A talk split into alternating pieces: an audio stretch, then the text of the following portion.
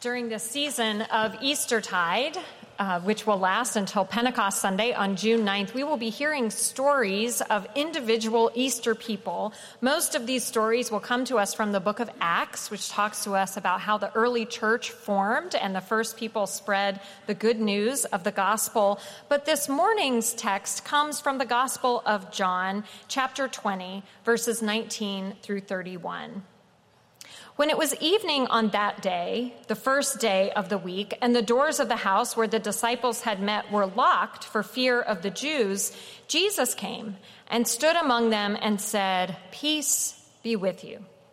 After he said this, he showed them his hands and his side. Then the disciples rejoiced when they saw the Lord. Jesus said to them again, Peace be with you. As the Father has sent me, so I send you. When he had said this, he breathed on them and said to them, Receive the Holy Spirit. If you forgive the sins of any, they are forgiven them. If you retain the sins of any, they are retained. But Thomas, who was called the twin, one of the twelve, was not with them when Jesus came. So the other disciples told him, We have seen the Lord. But he said to them, Unless I see the mark of the nails in his hands and put my finger in the mark of the nails and my hand in his side, I will not believe. A week later, his disciples were again in the house, and Thomas was with them. Although the doors were shut, Jesus came and stood among them and said, Peace be with you. Then he said to Thomas, Put your finger here and see my hands. Reach out your hand and put it in my side. Do not doubt, but believe. Thomas answered him, My Lord and my God. Jesus said to him, Have you believed because you have seen me? Blessed are those who have not seen and yet have come to believe. The word of the Lord. Thanks be to God.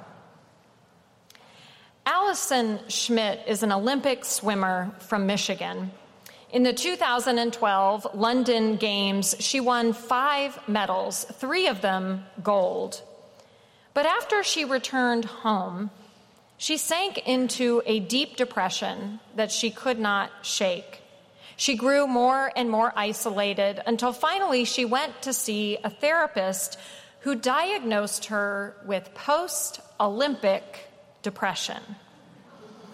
Apparently, many world class athletes who become hyper focused on achieving their Olympic dreams suffer an intense emotional drop after the Games, whether or not they win any medals.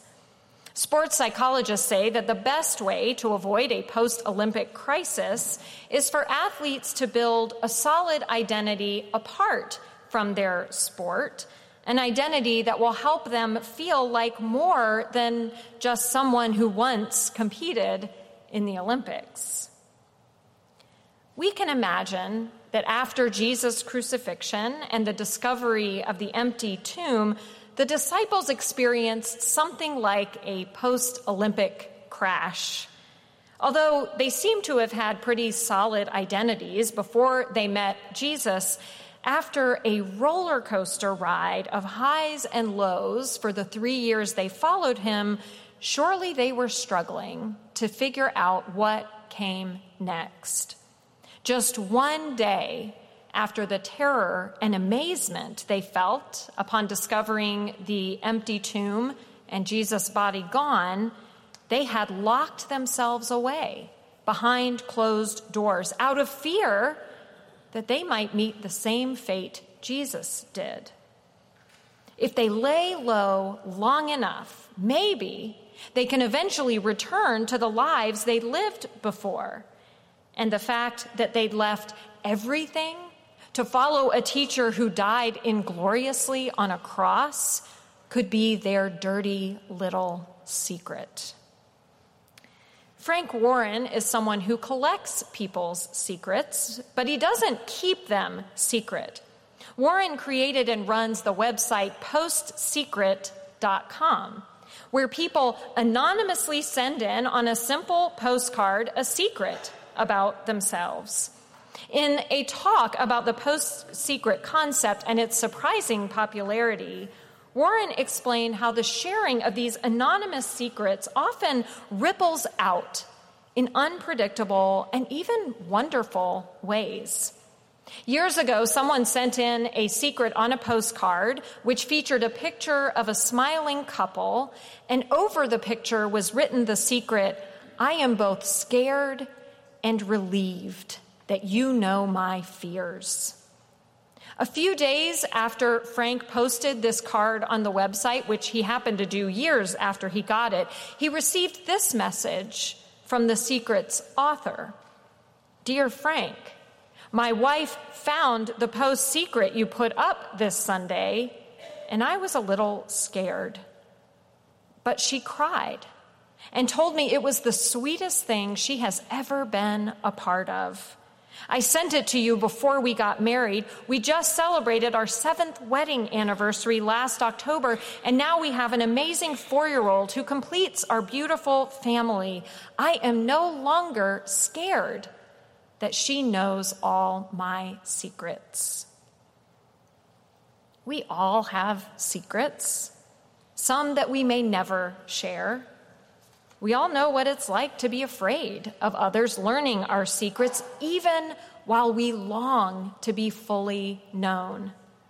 We all have our secrets, and for many of us here in church, one secret we tend to keep to ourselves is that even after the empty tomb, we still have our doubts about Jesus, about who he was, about how he lived and died and rose again, about what that all means. Last week in our Easter service, we experienced all kinds of things that can help shore up our faith. The incredible music, the beautiful flowers, the crowd of people, that Easter buzz that was undeniably in the air as we worshiped together. But I suspect most of us came down off that Easter high pretty quickly. We went home to our families with their complicated dynamics. We went back to work with its conflicts and demands. We faced the reality of our lives, whether that reality is one of illness, addiction, loneliness, stress, or boredom. Within days, if not hours, our doubts and questions about whether Easter has any real impact on our lives at all may have been ringing louder in our heads than the shouts of Christ is risen on Easter morning in a full to capacity sanctuary. In his book, Reaching for the Invisible God, Philip Yancey argues that there is no reason to hide our doubts and questions. He believes that doubt is the skeleton in the closet of faith that needs to be brought out into the open and exposed for what it is the hard structure on which the living tissue of our faith can grow. Instead of locking it away or keeping it secret, he believes we need to give our doubts some light and air. Although it would be easy to think that those of you who choose to come back to church the Sunday after Easter are the ones whose faith is the strongest, and you do get a gold star for being here today, I suspect that for some of you, what keeps you coming back week after week is a longing to have your doubts quelled and your questions answered which means you have a lot in common with the disciple Thomas, who, although he is often referred to in a derogatory tone as doubting Thomas, happens to be one of my heroes. Thomas does three notable things in this story, three things that we could all learn from. First of all, when the disciples lock themselves away behind closed doors Thomas is the only one who goes outside. Now, we don't know why. Maybe he drew the short straw and went for takeout. Maybe he had to get a message to a family member. Maybe he just needed some fresh air. Whatever the reason, when Jesus shows up offering the other disciples peace and the Holy Spirit and a glimpse of his crucifixion scars, Thomas misses it. But he ought to get credit for his refusal to stay behind closed doors.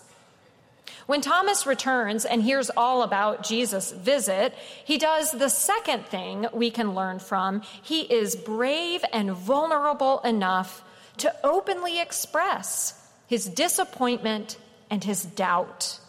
Unless I see Jesus for myself, he says, I won't believe it. He could have kept those frustrations to himself. Instead, he shares them openly with his friends. Then there is the third remarkable thing Thomas does. After expressing his doubt, after he says unequivocally he will only believe when he sees the resurrected Jesus for himself, Thomas stays. And not only that, the other 10 disciples let him stay. They allow him to remain among them in their community even after he expresses his doubts. Some of you might be familiar with the book Children's Letters to God. In it, the author includes children's questions, comments, requests, and prayers that are addressed to God.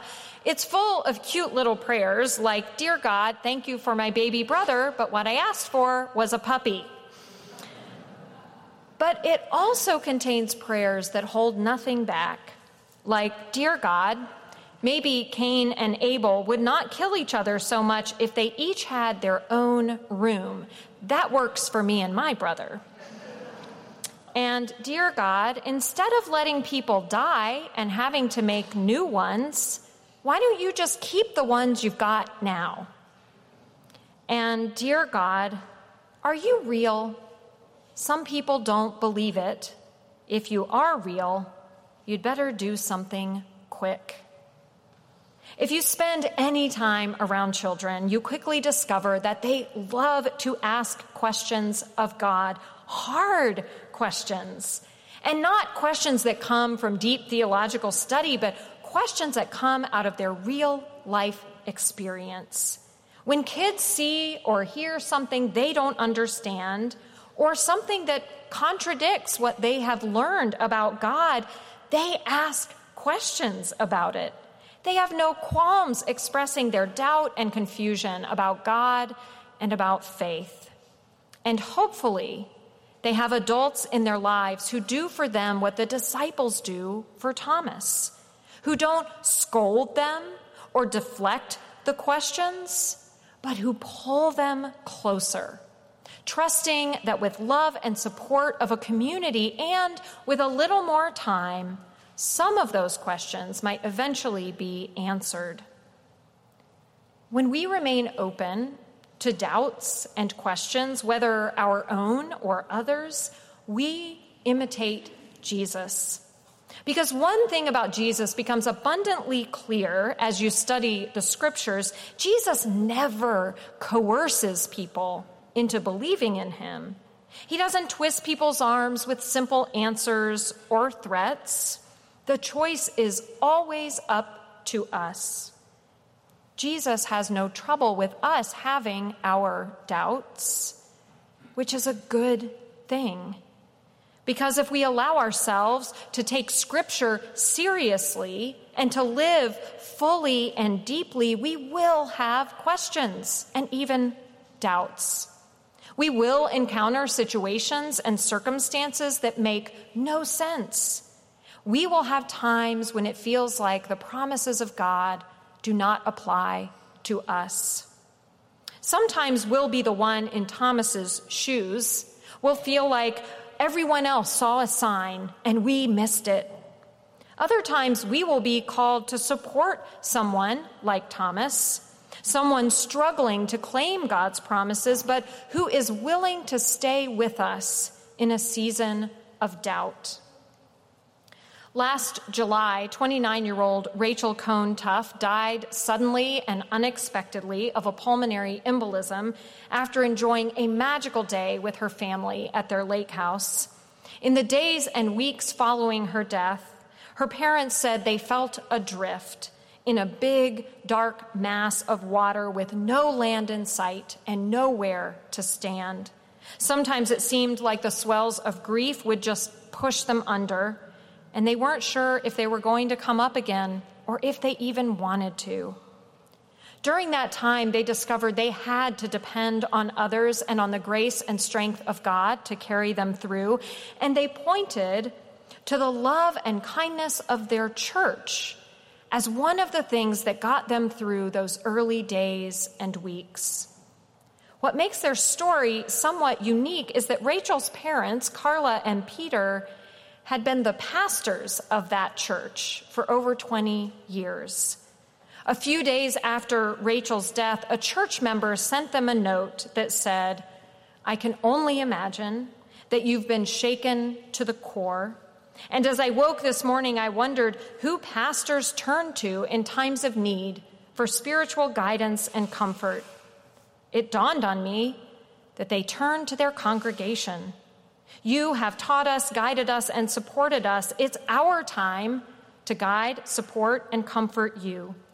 We are here. I hope you can feel us. Lean on us, lean on each other. Lean, lean, lean. Today, we welcome into our family 23 adult new members and 13 children. And we welcome them here just as they are, knowing that we are called to support them in their journeys of faith just as they are called to support us. So get to know them. Learn their names and their stories. Share your stories with them, for you never know when they will need to lean on you or you will need to lean on them. Thomas does one more thing in this passage that we need to take note of.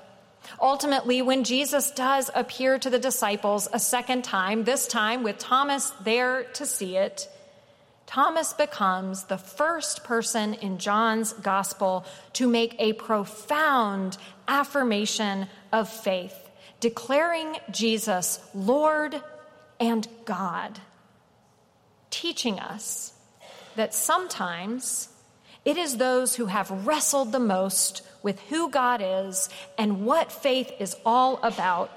Those who have been courageous enough to ask hard questions and voice their doubts.